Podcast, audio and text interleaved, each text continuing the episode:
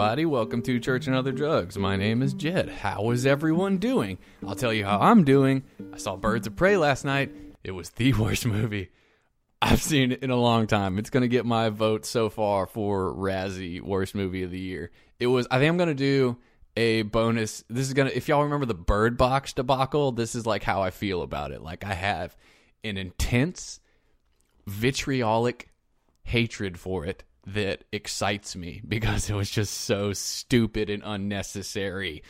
But then I always followed up with, but I mean, if you want to see it, go see it. You know, who am I to tell you what to watch?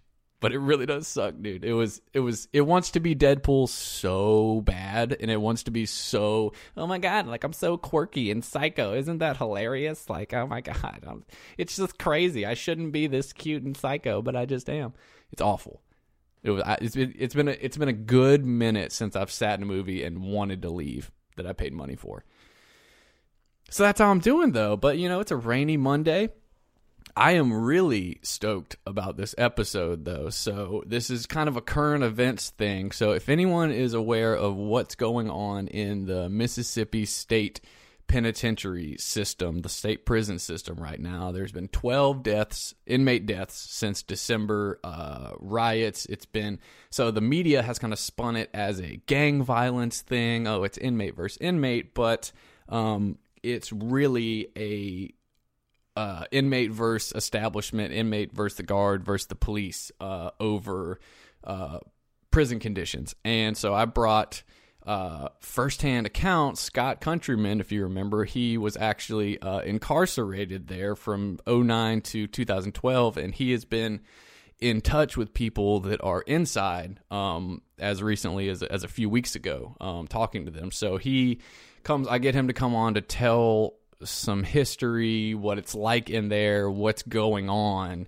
what's really going on and what you know we can do about it. So this was actually a really cool episode, and I I do encourage people to. It's it's tough to watch, but search on YouTube for for some of these videos, um, like at Parchman, uh, Mississippi State Corrections, um, uh, 2020 riot inmate videos. I mean, you just have to search for it. Some of them are being taken down, but I do think people need to know what's going on here. Um, you know, Jay Z has uh, filed lawsuits on behalf of some of the inmates. Um, so it's it's it's a mess and it's inhumane, and I think we need to do better.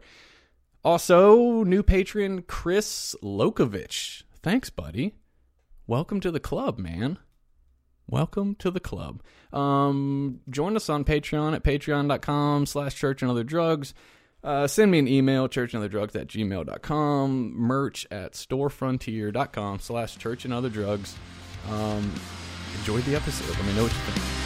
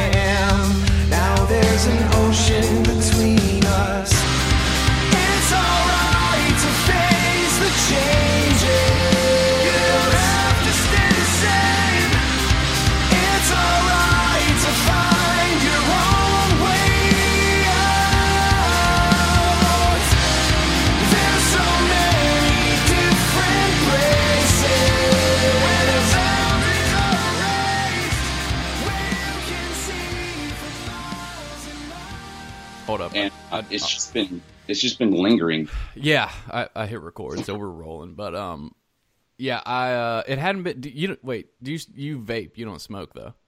Right. Okay. Yeah. So me too. But I, I do remember it's not as bad as when I smoked cigarettes. It was like if I got sick, it would it would sit there for at least a month and a half. But I was wondering, does vaping like because you know how like smoking it like flattens the the what is this the the little hairs in your throat, and that's why you don't cough stuff up. Does vaping do the same thing?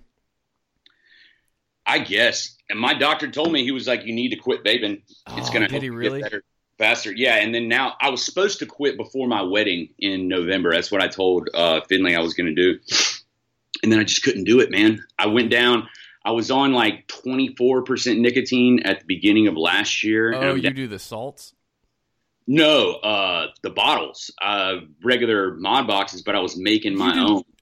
So you were doing 24 yes, Nick, was- dude? Yeah, 24. It was a lot. Scott. Yeah, so I'm all the way down to six now, and I'm fine there. But when I tried to go from six to three, I kept smoking cigarettes at work. Like I'd smoke Oh. two or three, and it was awful, dude.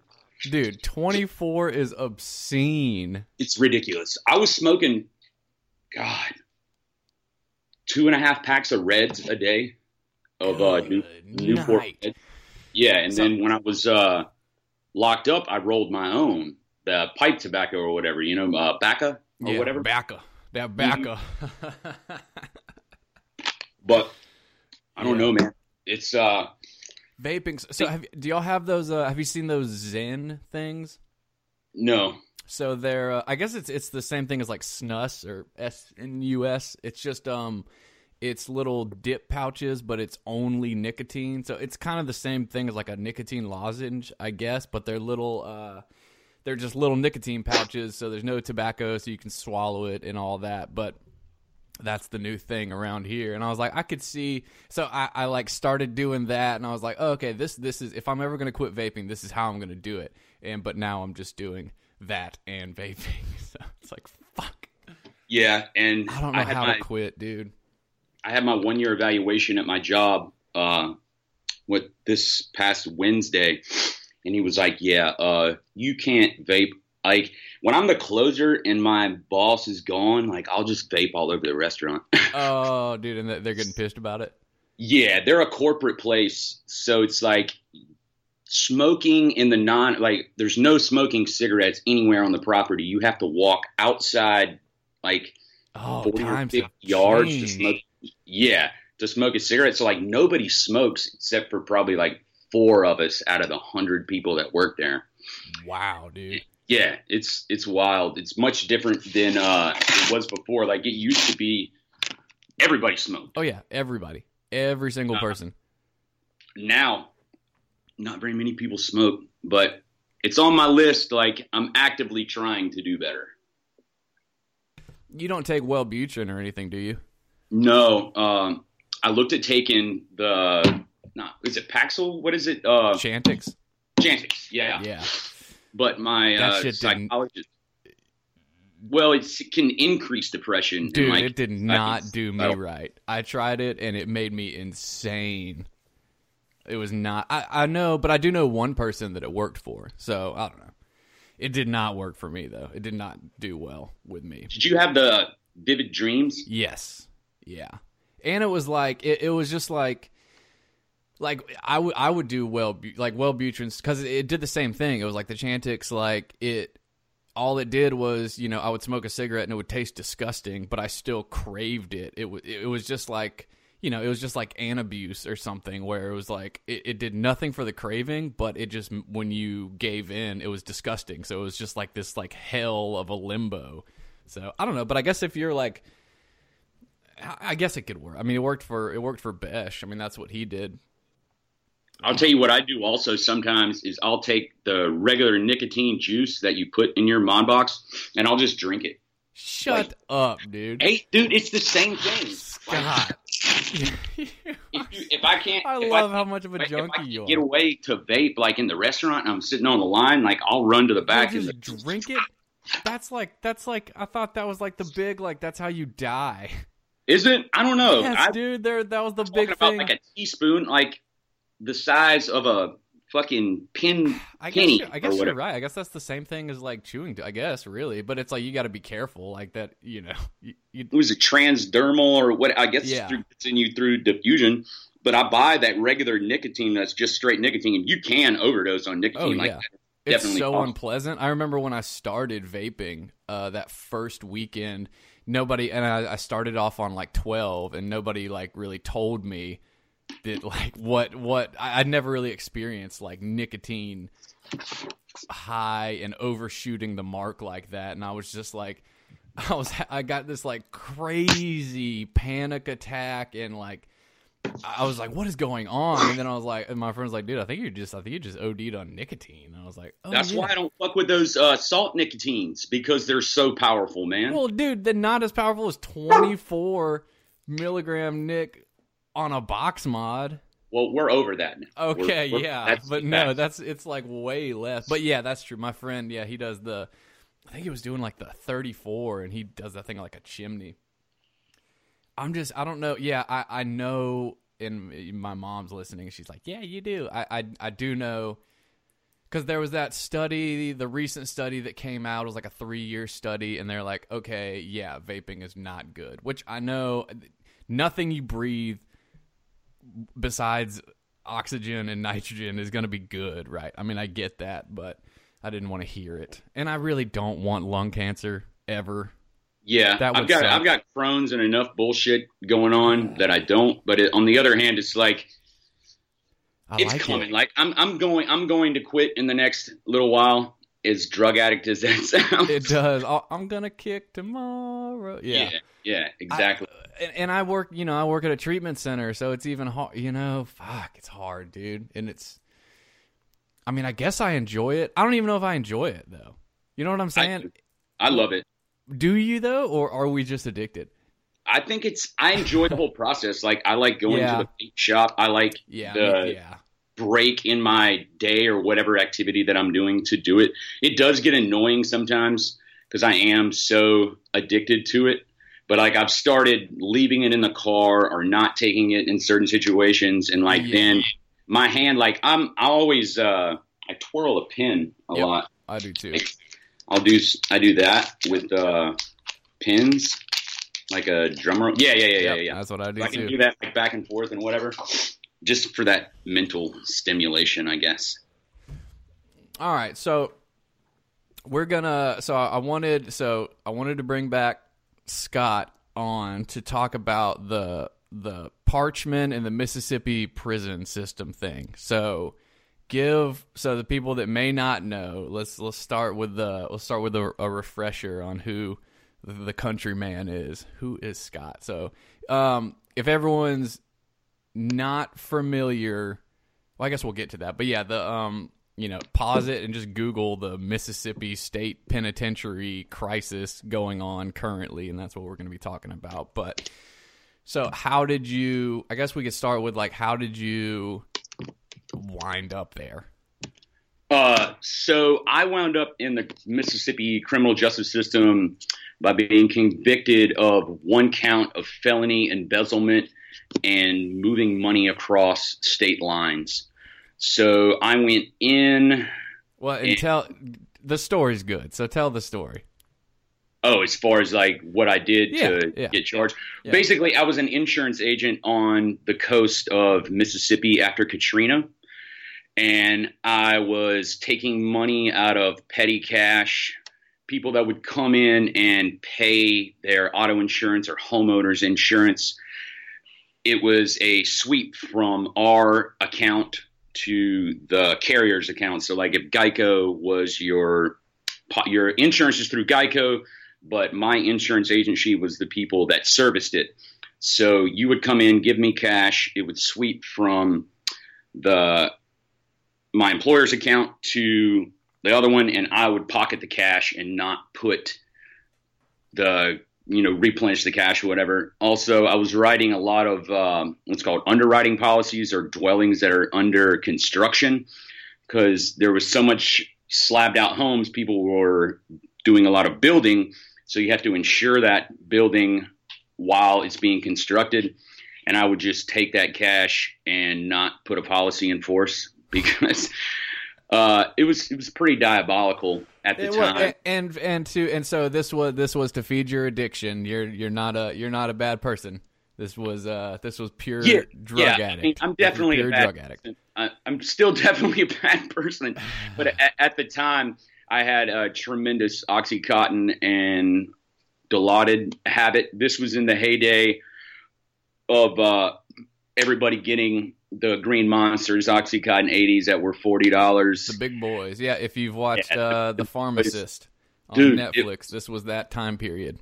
Yeah, I almost called you the other night when I was uh, watching it. I was like, wonder if fucking Jed knew those people. I know for sure No, at some of those pills. I never went to those to that doctor, but that holy trinity, like that was a junkie term where yeah, I was the, the Soma, what- Xanax, and OxyContin. So Yeah, what my experience with with it was so it was, and this is a, a quick aside. When when when I kind of got into it, it was right after they cracked down on Louisiana. So what happened was the whole industry moved to Houston. So then we then the the lick became drive to someone would so it's like how it would work is like somebody would fund a trip. Somebody would find someone with an MRI or something. Then you would fund the trip or you'd pool your money, right? And then me and whoever else would go on a run to Houston because it was just like that's the the I ten corridor there. You drive to Houston, uh, you'd go to the doctor. You'd have to th- what they it, they really they re- uh, everything got got fucked and you had to so pharmacies in Louisiana then at that time would no longer fill a prescription from Texas and it was just like this whole thing and so you had to hit certain pharmacies that would still fill the script and it was just a it became super complicated but that show on Netflix, he did such a great job. That I mean, he's definitely nuts, but that's the way it was. If you didn't have, say, your script was written in Mississippi and you lived in Hancock County and your physician that wrote the prescription was in Hancock County, you had to have a Mississippi license and proof of residency in Hancock County or wherever your script was written Yeah. in order to get it filled. That was just one of the hurdles, but when it started, like this was, it, was, a so easy rush. to get those to get those prescriptions. it was so easy and I swear to God, walking down I ten as an insurance official with my red shirt and a laptop, watching pain pill doctors seeing patients on the side of the road on a card table. Like this was up and down I ten because it was a natural disaster area. So they were able to bend the laws, and now you didn't have all these safeguards in place where you had to have the license and blah blah blah. You could just go pay this person in cash and then get your prescription and then go to wherever that uh, you know had it, That which was, was- insane. It was that was and that I remember. So, man, I guess people don't really realize how much. This is so weird. This is making me so excited, but it was such a crazy time. Like, and you were around it, like Hurricane Katrina, and that's when I moved to Louisiana to go to rehab. It was two weeks before Hurricane Katrina is when I moved to Louisiana. Ah, Yeah, dude. I was like, what the fuck? But so in Baton Rouge, they started a so like the devastation happened in Baton Rouge about an hour um, away from New Orleans, and so they started running a free bus every day, like multiple, like a city bus, except they drive you to New Orleans so people could go work because the construction started kicking off again, and so Yeah. um, the the new lick became all these all the indigent and homeless people and like the people from the VA and stuff were just getting I don't know I don't know what the circumstances were but everyone and their grandmother had government like prescriptions and so Right. they would just people would be walking around and be like hey man you know fill my script I'll half it with you and that was like my my shitty story where like this dude this dude on I still I don't know I think I have made amends for it but he like hobbled up he was on crutches and he was like hey man fill my script and I was like okay yeah and I filled it and I walked out and I looked at him and I it just dawned on me I was like dude he's on crutches and I just looked at him and I just took off running Yeah. and he was like I think you. I've heard you tell that story, or uh, Uh, yeah I've heard, I've heard it before. But like, I remember having twelve hundred or fifteen hundred Lorcets, and being like, I don't, e- I don't even want these. yeah That was how it was because the forties and tens and everything were so prevalent.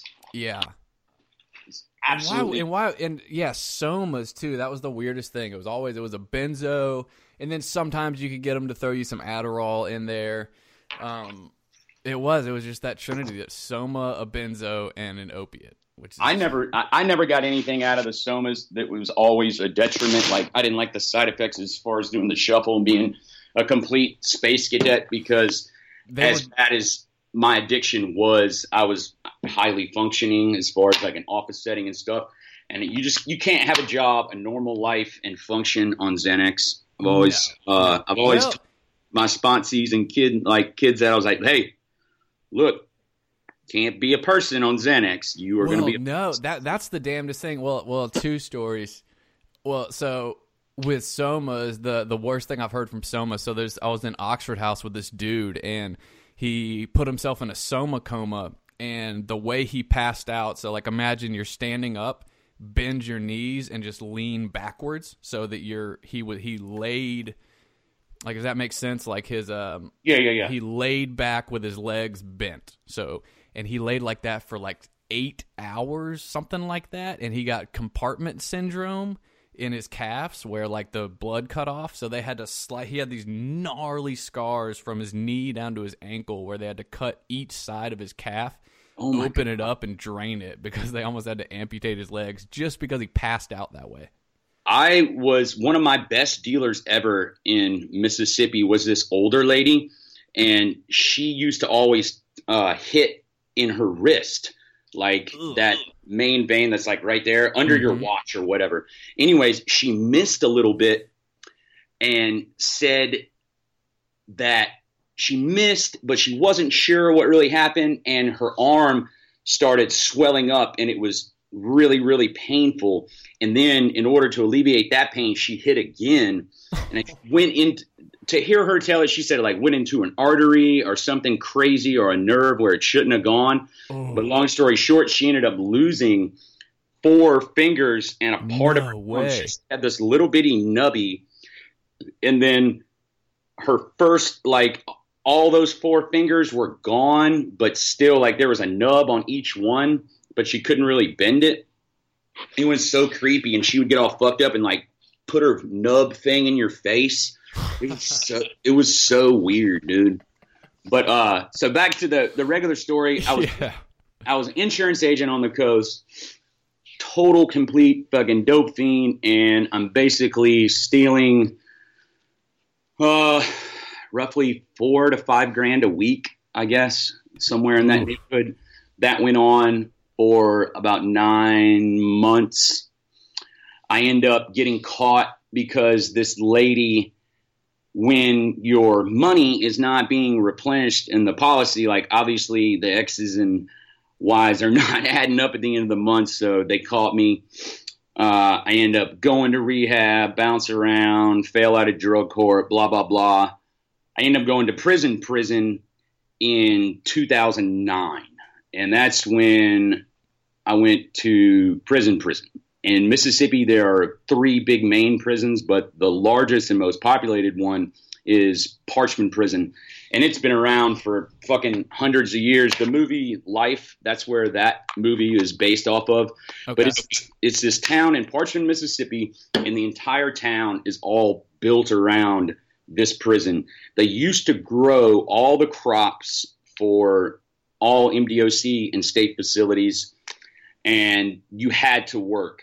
The way that the prison is divided up is there's these camps that house it's basically a large metal building with bunk beds on either side that houses between 20 and 40 people and there's 32 camps and there's one person that is in charge of the camp and An inmate that- or like a a staff member. so there's one trustee that's over each camp, and that person uh, mediates all interactions between the guards and the facility, like between the inmates and the facility. And that kind of was the norm until 89 when they had a lawsuit. An inmate sued saying that he didn't have to, he felt that he didn't have to work. And this is when they made you work Right. you absolutely had to go to work. You were going to get beat up. That stopped as a result of the lawsuit, and less people started working. And as prison reform and all that came about, it was a voluntary basis, but voluntary, but not voluntary. You see what I mean? It's yeah. like yeah. you had to go through an extreme amount of steps in order to not work or be older, have some kind of medical or whatever. And that's really the norm today, at least it was when I was there. So I was there from August of 09 until 2012. it was March, yeah, March 2012. What was your sentence? How long? 10 years. So in Is Mississippi. is there any such thing as good time or like? Yeah, yeah. Uh, first time nonviolent offender, you do 25% of your time. And I met both those criteria, but I kept losing. I was affiliated when I was incarcerated uh, with an organization. I was a Latin king, which there is nothing Latin about me. Yeah, ex- you. you uh, he's. Hey, this is a. I'm speaking to a red-haired, uh, flaxen-skinned man here. So yeah. So how did how did that happen? there's four main factions inside the Mississippi prison system. First of all, 89% of the prison population is affiliated, and Explain especially what affiliated means. So affiliated to us is uh, you're part of an organization or a gang that is basically a group of people that are together that have the same wants, ideas, and desires. And each faction has their own laws and whatever. But there's four main factions. There are the Gangster Disciples and the Simon City Royals. Those are the people that ride under what's called the Six or the Six Point Star. Their sign is the Star of David. And then there are the Vice Lords and the Latin Kings who ride under the five. And the Vice Lords are all the black guys. The white guys are Latin Kings. So there were some people that were Latin. And then the other side of that coin is the Simon City Royals, who are the white guys that are affiliated with uh, the Gangster Disciples. The guys that were with the Gangster Disciples, I never really clicked with. They were more, they weren't about uh, they're more about violence and thuggery, and I just never. They were rednecks, for Okay, lack of a better okay. term. But the, you know, like those rednecks that would have like a monster truck with a no limit soldier sign on the Yeah. back, something like that. Those type of people. And the laws of the Latin Kings actually interested me. There's some really good stuff in there.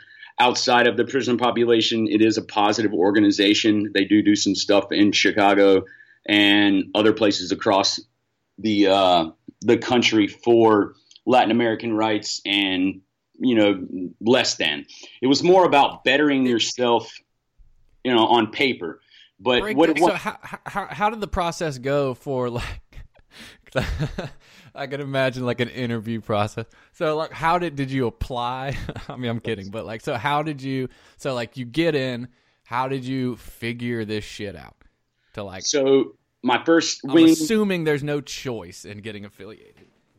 Well, I mean, there is, but like there there there is, but there isn't. You get checked right when you come in. So they usually did uh, heart checks when you first hit a zone, and they would ask you, you know, where you from, where you affiliated, and most of the people would group up by counties. So you have the coast of Mississippi, and you have the middle and the upstate. So you would automatically get checked from the door. What are your charges? What's your paperwork? Make sure you're not chomo. If you were chomo, you were getting smashed immediately. Chomo's a child molester. Yeah, child molester. So if you have any kind of sex charges, lustful touching, anything like that, the only gray area was statutory rape. And if you could show there wasn't more than a five year age discrepancy between the person and the chargee, then they would let that slide.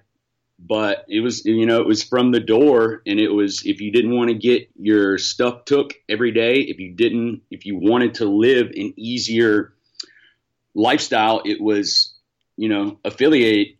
And I don't, it's weird. It's like I knew I spent eight to nine months in the county jail before I went to prison. So I kind of had an idea of what the process was going to be like. Mm-hmm. So I kind of knew what to expect from the door. But the other thing is that every zone is different. Like every camp is different. Every it's a different vibe. And they were like, "Look, you just have to go up there and see what you want to do." But from you know a white kid from the suburbs that did not grow up fighting, that did not have any kind of street background, you know, I knew it was going to be tough, and it was. But from the door, it was just those were the guys that I clicked with, and you come in and it's two on one for five minutes. You're a heart check from the door, and you go so through. You, you you walk in and you just have to fight two on one for five minutes. Uh, it's within the first couple hours of being there. And like, how serious of a brawl are we talking? Like, are they like trying? Is it just like a feel you out, or are they trying to hurt you? So the rules are you would you would lace up, you would do shorts and no shirts. You would everybody would get patted down to make sure there's no weapons. Once the person's down on the ground, you're not getting kicked in the head. You can hit the person while they're down, but there's no stomping on the head. They're not going to fucking they're not going to kill you, but you are going to get beat up, you know. They're not trying to cause enough harm to you that you have to go to medical, but they want to see what you can do from the door. And that's what I did. So I walked out of that pretty well. And I knew one of the guys that was a Latin King was from the same county I was. And we, you know, played the name game and knew some of the dealers uh, that we had. And that's kind of how I started uh, with that. And I just ran with those guys the entire time that I was incarcerated. I'm the type of person that, like, if I'm going to do something, I do it all the way. So I threw myself into that. I enjoyed coming up with different schemes, and I really, really hated uh, the police and the corrections officers for their lack of integrity and how dirty they were, and just their overall apathy and lack of caring for other people as humans. And so it was more of an us against them mentality, why we always were at odds with the other factions that were there. There was always an us against them, and it was these, you know, these fucking police that we are against, and that's really what has sparked this latest controversy and riots and everything that are in the Mississippi Department of Corrections. Several years ago, Chris Epps was the prior head of MDOC and he just got sentenced. I guess it was like six or eight months ago. But basically, what he was doing was selling no bid contracts for commissary and the phones. So he basically he was taking money for contracts to use the phone, the commissary, food, and different things like that. But one of his big things was he was very anti inmate rights. So he canceled a lot of the programs that were inside the facilities and made it to where there was nothing to do besides go to work in the farms or sit on the zone all day. He removed cable and TVs from Oh my god. Yeah, from the system and also made it to where they no longer sold TVs or the radios while you were in there. And when you remove those type of things and yes they are luxuries, but it's really it occupies your mind. So now all these people had was time, Time. to plot. Yeah, all, all we did was we had time to plot and scheme. So that's what we did, and I enjoyed a lot of it. It helped me get through a lot of the time that I was there, but it was also not who I was as a person, and it was you know it was just fake. It's not something that I'm proud of, but it's like you got to do what you got to do while you're in there. I was a part of a lot of things that I'm not proud of, but it's like on the other hand, that process made me who I am today. But what's really going on now, I stayed affiliate, affiliated and stayed in control of the money that each uh, for my zone. So we each prison has each faction has their own officer you have one person that's an enforcer, a president, and somebody that does like the dictation and monetary funds. Everybody has ten dollars of dues a month, so you would either put that ten dollars in the bank account, or you would use some type of commissary or people on the outside. And we had three accounts. There were legitimate bank accounts and online that we could manage the money. And I stayed in control of that until I was 100% off probation. So, So Every- even so, while you were out, yeah, yeah. And it was more of a thing like what I was still on I was still on probation and my thinking was that it was covering my ass if, I didn't you had to go back. Yeah, if I had to go back, like I mean, there are real consequences. You have to answer for these decisions that you make when you you know when you go back and you don't you don't fuck with these people's money. And it was a lot of money. Like we're not talking three to four grand. You know, it's it got as high as forty thousand uh, dollars when I was in control of it. Yeah, I mean it's a lot of money, man. There's a so lot. You're, of so you're out and you're still in charge of this, and like it's like that's got to be some stress, dude. It wasn't that uh, stressful. It doing it online makes it so easy. So I can just pull up Cash App, or I like to use PayPal and eBay to move the money. And we knew who our regular guards were. We knew were the drops that needed to be made. So it was either do Walmart to Walmart or take a picture of some innocuous item on eBay and send it that way. Ah, So okay. it, it didn't take up a bunch of my time. It was a constant weight on my shoulders, but um, yeah. and I and, when when you got off probation, you just like passed the torch. yeah, yeah. Okay. And I, I mean, and they were like, and they were like, all right, cool, see you later. Yeah. Thanks. yeah. I mean, you know, it is what it is. That the my organization, they want to see you get out and do well. They were not trying to drag you down and like and come back. It was like this is all about helping each other, living the best life possible while you're incarcerated safely and be able to take care of your people on the outside. And that's what a lot of these guys did. You know, making the cell phones. We did uh, a thousand dollars. So one of those flip phones would be a thousand dollars to come in, and then you would rent the phone time out, and it would pay for itself in a month.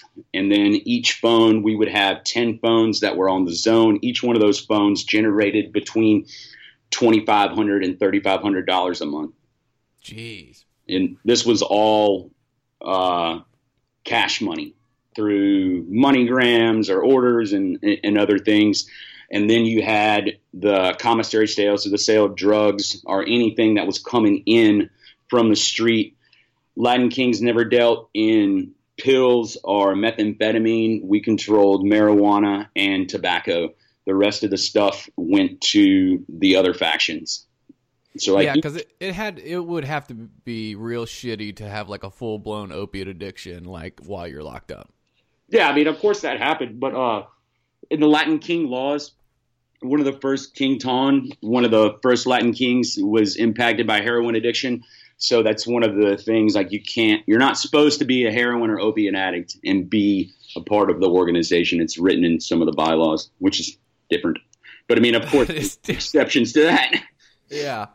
So what? So the the the common narrative of like of the of what's going on is like, oh, it's, this is just gang versus gang violence or whatever. so like, what's what's going- what- what's actually happening? what's going on now is that since uh, Chris Epps, the head of MDOC, has you know been arrested and sentenced and removed as the head of MDOC, they've lost a lot of their federal funding. It was already grossly understaffed. The prison is, and Mississippi has the second highest incarceration rate in the country. So now you have Chris S. Chris Epps removed, but those things that he did, the removal of the TVs, the radios, the lack of commissary, and the telephone, those things are still in place. And then you couple that with now you have even less money to pay your staff and to hire new people. It's gone to a Lord of the Flies scenario. And this was in 2017. A truce was signed between all the warring factions, which is the five and the six. And it was now we have got to fight these police and corrections officers that have turned against us. They started having a lack of food where they would only serve one hot meal a day and it would be breakfast and then you would get a sack you would get a sack lunch at breakfast of two sandwiches and that was your meals for the day. You couple that with they also removed some of the most of the sugary snacks and candy that was on commissary and it was bare bones where you could really only get noodles and tortillas and there was no protein that was on there. Nobody was listening to these inmates and they're like you know we don't have this we don't have that. And it was constantly just being passed down. So they went to war and they were like the only way that we can get things noticed and get our voices heard is through violence. So they started uh, with the snitches and child molesters in the upstate, which is in Parchman, and they were executing one person every Monday, and they would take so, that. What? So like like clockwork organization, they're letting them know like every Monday. Every Monday, 10 a.m., we're executing someone.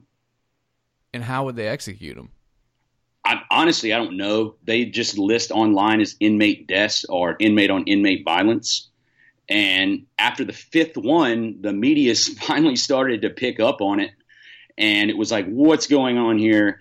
And that's when the state flipped it and said, well, this is inmate on inmate violence. These are crimes that are warring factions inside this facility, and we are going to get control of it. So after the fifth one, people start the people on the outside starting to get involved, and they were able to take over uh, Camp 30. So Camp 30 used to be death row on in Parchman Prison, but in the 80s they closed it down and they reopened it. So they moved all the shot callers and people that had supposed clout that were there and they put them in Camp 30. Camp 30 didn't have any running water or any kind of facilities. So they switched, they have these holes that are in the ground. And the crazy thing is that you can go on YouTube and see these videos. So they used to just have the holes in the ground. It's right in the corner. It's a large, like six by six hole. And that is where your waste and sewage goes. And they were like, this is where these people are. Deal with it. So they sent everyone there. The inmates rioted and they had to send in the Mississippi State Trooper, whatever their uh, the Special CERT team, to get control of the camp. And it was when they went in there and they finally started to see some of the YouTube videos and peop, uh, things that people were showing them that look something is going on and we've got to do something. They were refusing medical care for people that were involved in the different attacks. So there's amazingly awful pictures of people laying in their bunks, you know, just completely smashed out uh, because of this. And the other thing that it's like, yes, they were going after the child molesters, and that was the big the beacon of what they wanted to do. But when you start greenlighting the hands off policy, it's like you're just going to go get the person you want to get, and you're like, I'm mad at John Paul because he screwed me six months ago on on whatever, or I don't like the way that guy looked at me. So it was it was on from there, and it was escalating violence, and one thing leads to another. But yeah, that's uh, the the videos I saw. There was the dude that there was the guy hanging in his cell. There was uh some somebody uh pouring lighter fluid and lighting someone's cell on fire with the dude in there. Yeah. There was the bloody bunks. I mean, it was the the flooded out camps where it was just they're just walking in standing water, like there's no power. Nothing. It's just but like what and there's like, can somebody help us, please? The what is insane is that the outside public is not allowed to know what is going on inside these facilities, even if it was, you know, you are one of these sons or daughters or whatever that's been attacked or you had some kind of you know terrible altercation and they're not giving the families any notification. They're just saying your son or daughter was involved in an altercation and he's being seen under medical care and that was it. And this was so this past christmas it was right before thanksgiving they put a blackout on the phones and commissary. So they took away everything. There was no wall phones. There was no commissary at all. And Christmas packs are one of the biggest deals in facilities where you can order. There's a certain several weeks where you can order things that you really wouldn't be able to order, like summer sausage, some different proteins. It's like, you know, it's a Christmas thing. And your outside family can send you those things and you can order more commissary. So they killed that and they killed the wall phone. So there was no contact going out. And it just slowly escalated. And that's really where they're sitting right now uh, it's complete turmoil, and I have no idea how they're going to change it or what they're going to do. But I know the media and uh, what's his name, Jay Z. Yeah, Jay Z uh, has an organization that's behind it. Yeah, and, they sued him officially, so like the the lawsuits are in there, and he helped he helped organize that lawsuit. So, have you been talking to people that are in there right now? Yeah, the last I guess it was uh, almost a month or so ago. What they were planning to do was they had the two guards picked out and they were going to execute them live on Facebook in the front of the facility. What? And, what? What the hell, dude? yeah, And what Uh, happened? I didn't see any news about it. I haven't had contact with them since then. But I mean, when I heard that, I was like, eh, I'm going to kind of take a step back. I don't Yeah. really, I don't don't really want to be involved. In, Yeah, I am. I'm fascinated. My heart really does go out to them, but it's like on the other hand, I'm not trying to to live that life. right. I mean, I donated twenty dollars to the you know to the thing. Uh, I would not be surprised at all if if that was the case and that is what happened and it hasn't come out yet or it does come out later. But I mean, I know that there's serious violence that's going on in there and it's focused on the police and on the corrections officers that are there. What's like what's like the current status with it? I remember seeing something there was or someone like something some massive government entity had just gotten involved. Maybe it was like um hmm I don't know. Hold on. The ACL, well, the ACLU brought a large lawsuit of the for the underage offenders back in was that 2010? I can't remember the name of the facility, but basically they were sending people. The justice. Yeah, the justice. yeah, yeah, Department. the Justice Department. But uh, they were mixing really young uh, offenders with medium age offenders, and there was a lot of rape going on. And this was in you know the 2000s, which is after the Prison Rape and Elimination Act. And What that- is that? the Prison Rape uh, Act it, it changed the way it made you have to have a wall system, a telephone system inside the facility where you can anonymously report those type of actions. And there's some things like how you're transported in shower facilities where uh, they're single, which made like the shower will come to you. I don't know if you ever were in a facility where the shower was like a rolling thing that Oh no. on a conveyor belt in front of your uh, door. So it's hard to Holy crap. yeah, I mean it's it's you know modern engineering, but there's basically a shower head that would roll on like a big farm style door across the top and bottom tier. You know what I mean? Like there's one for the top and one for the bottom, Yeah. And it would come into your room and then push forward, and there was in the center of your uh, room was a drain and a slightly concave, uh, you know, thing. But anyways, yeah, it, it just it made rape not as prevalent. But Jeez, dude. but it's it's really sad and it's absolutely insane. I think a lot of it is warranted where there is no information that's getting out and some of it is inflated and some of it isn't, but the bottom line is that the prison population is not being cared for the way that they should. Nobody deserves to be treated in that way, you know, no matter what your offense is or what you've done, you deserve three meals and access to mail and different contact with the outside. And that's the that's the sickening thing about like on some of the Facebook posts, just reading some of the comments where people are like, "Well, shouldn't go to jail." Then it's like, dude, shut up. Well, Like, we have to we have to evolve as a society and as a culture. And I've always, I guess, I would say I was pro death penalty before being incarcerated, and then seeing what it's really like when you're in there. You know, I just think that we have to and need to evolve as a culture and say that we're not going to kill each other because of these crimes, no matter what it is. You know, we don't have mob justice anymore. And right. while, and while the system is pretty much broken, you know, there are some standards that that have to be kept. It's just one of those things that there's so much money to be made because of incarceration Right. and absolute power corrupts absolutely. I mean, it's one of those things that like Mississippi and Louisiana too have a long history of having prison officials arrested for various you know various financial crimes. Well, and it's it's the cycle. It's the stupid. Every it's the cycle of the sheriff's department, the lawyers, and the prison systems kicking back to each other, and the DA, and like you give me X amount of years and inmates, and we'll make this deal with this corporation to to make this cheap labor and like yard crews and because in I mean when I worked because did y- did y'all make money when with your work? Y'all got paid? Yeah, no, We 17, didn't get paid. 17 cents an hour. yeah we didn't even get paid. It was just like your your payment is uh is that you get to go outside.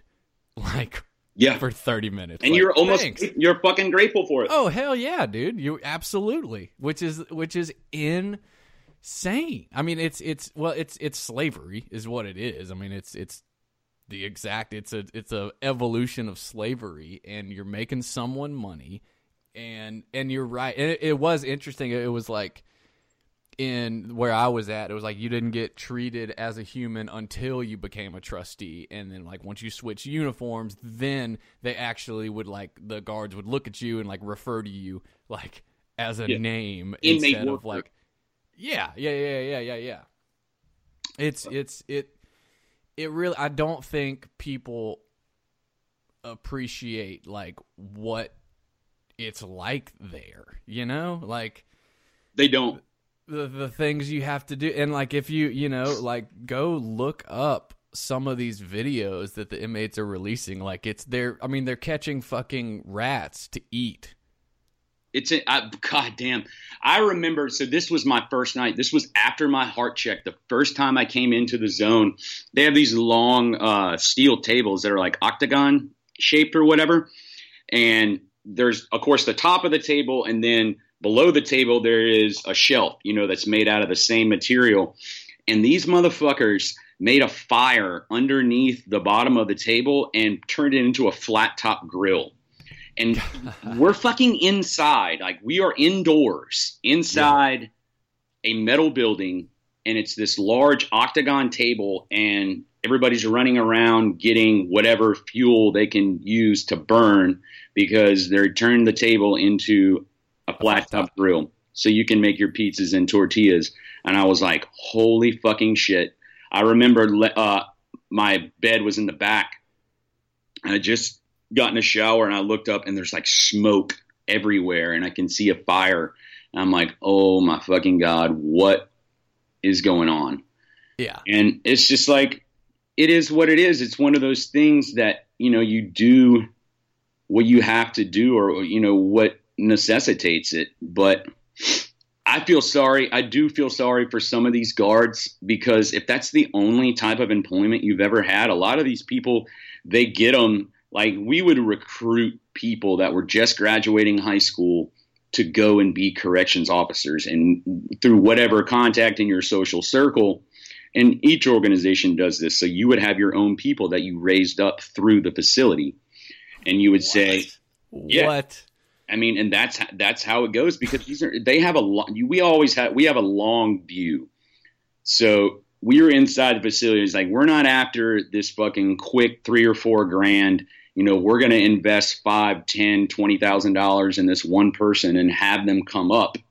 So you know their background can be absolutely flawless, and their you know only connection is that their brother used to, you know, or their sister dated this guy who's incarcerated. You know what I mean?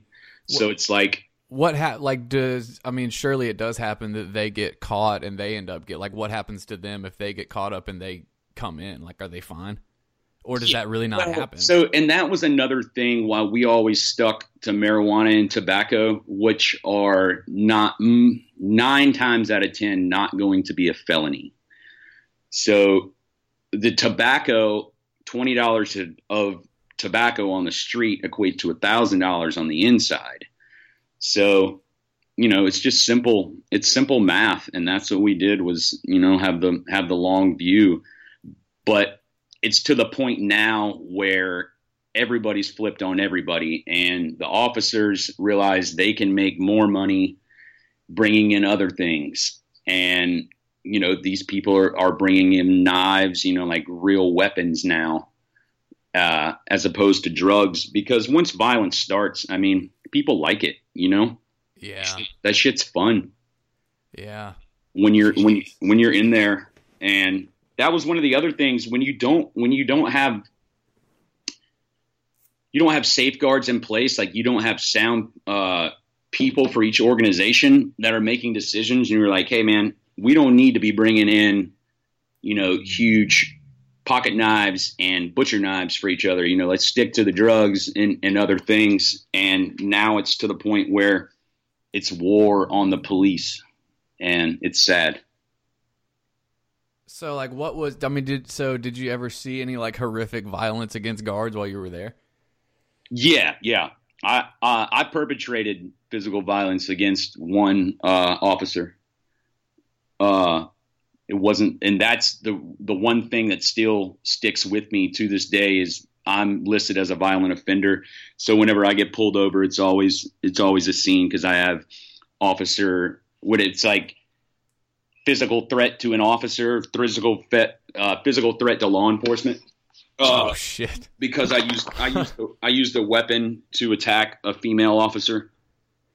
What was the I mean did the guards then just like beat the fuck out of you? Like what was the consequences of that? No, uh, so she had flipped. She had flipped on us. She had brought in something for us, and then the next day flipped and took it back, and it cost us a lot of money. And I had set up the whole transaction, so it made me look bad, and it cost me a lot of money. And at the time, I thought the right thing to do. You know, we we had people on the outside. We went and took pictures pictures of her kids, and we're like, look, this is what's about to happen. We're like, you know, little Susie's in Dr. Moss's class right now, and you know, stuff like that. So it would start with threats, but you know, in the end, it's just like you got to do what you got to do. So we had to go after her. And like she and it was like understood that like that was her consequence. Yeah, she knew far, so like there was no guard retaliation on she that. knew what the she knew what the fuck she did. Like Jeez, dude. She knew the she knew the game, what she what was going to happen. I mean, it wasn't like she wasn't paid for what she did. That is such a like I would hope that this is shocking to people because it's like this is like this it's not there's this well cause that's that's what I was that's what I was going to say so it's like what what what can people do if they want like what can we do to Uh, change this as far as making real change happen now, it's going to have to come from the Justice Department and these people that are bringing the lawsuits that are there. Uh, it's a step in the right direction what they're doing, but I mean, it's it takes so much time to have these. is that a dog Yeah, yeah. oh yeah I was like what was that uh, it takes time for these changes to happen and for laws to change. But it's sad that it, it took a great amount of violence to finally get some of these issues heard that are inside the facilities. But I mean, Yeah. that's, all, that's all it is. What they wanted is to say, you know, ever since Chris Epps has been removed, he was already anti inmate rights, and they never corrected the problems that he had put in place. And you couple that with the funding being cut because of what he did, and the lack of commissary and the lack of food. And the food thing was a purely numbers and money thing. They were like, well, it's cheaper to serve two sandwiches than it is to make three hot meals a day. And as long as you're providing three meals, you know, there's nothing that says hot, then, and there's no categorical. So what they're really trying to push is to say each meal must contain this amount of protein, this amount of vegetables, blah, blah, blah. yeah And a lot of states do have those laws in place, but it's like Mississippi's backwards as fuck. You know, those laws aren't there. So it's going to take time to get those things in place. But I mean, donate to that cause.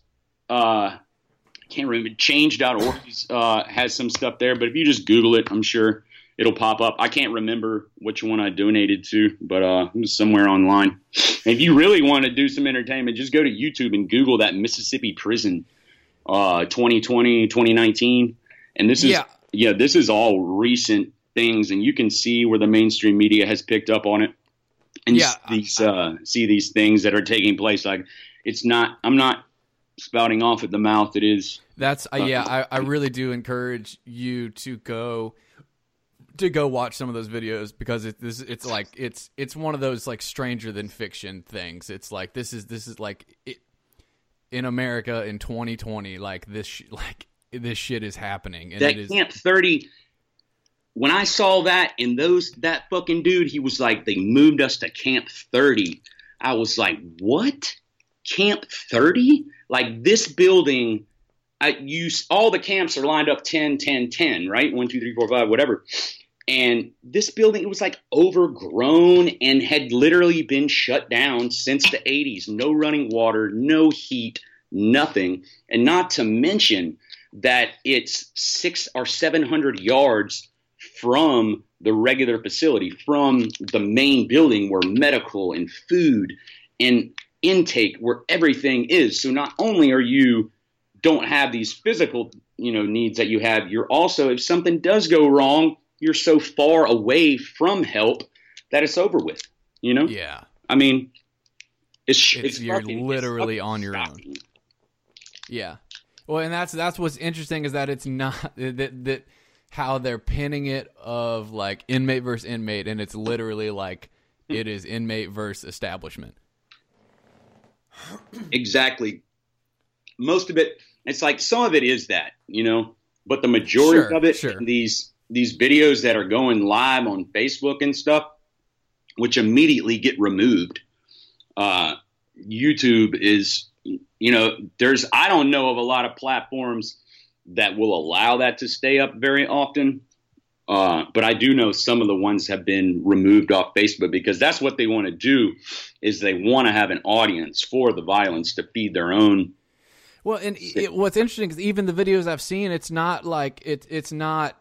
It's not. Um, you know, fuck the world or whatever. It's it's literally they're like, hey, like help us. Like That if you're watching that this, shows the us. fucking toilet in the floor. yeah, dude. That's they're they're like and that dude is like walking there, and there's black mold all over the side of the wall. The wall itself is crumbling, and then they show you like, look, we're not bullshitting. There's no running water. This is the you know the stainless steel toilet that's supposed to be working, and then this is the toilet that's in, you know the hole in the fucking floor. Yeah, they should, and and it's all of them are just like the the yeah. Some of them are just heartbreaking. They're like, think if this was your son or your daughter or your husband or whatever. Like this is this is what it's like. This is what's going down. Like if you're watching this, please help us. Yeah. Crazy. Well, I'm glad you made it out of there, Scott. Yeah, I am too, man. And I'm not, you know, I still struggle with some of the things that I did while I was in there. I've tried to forgive myself for it and make amends where I could. But, uh, you know, it's part of life, I guess. It's made me who I am today. Yeah, and I, I will say, man, you're you're you are like very a very good example of like rehabilitation and changing your life and and like you know making. I mean, it is if you. I mean, you just got married. You're like a successful chef. You're sober. Like you know, it's pretty awesome. Yeah, you- I'm, how far uh, you've come. I, I do. I get that a lot. My my wife says that all the time, and uh, I think sometimes it's hard to give myself credit Mm-hmm. for you know for that stuff. But I, I mean, fuck, I never thought that I would be where I'm at now. I never expected. I I kind of knew. I while I was incarcerated, I didn't think I was gonna I, I was gonna die or, or be killed or anything like that. But I always thought that my time would be extended because of something that I did while I was in there. Right. Right. All right, man. Well, Scott, thanks for the the inside look, bro. Yeah, yeah. Anytime, man. I'll keep texting you. You've been doing all right. How you going with your uh, meds?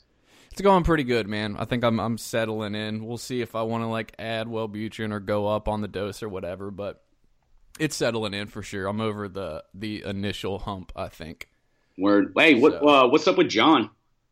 he's good, man. He's just working. He's uh he's actually doing some uh co-hosting on Pastor with No Answers now, which I give him a hard time about. Yeah, I've only I think I've, I've only listened to that a couple of times. it's good. It's good. He's doing well though, man. He's Cool. just busy, dude. You know.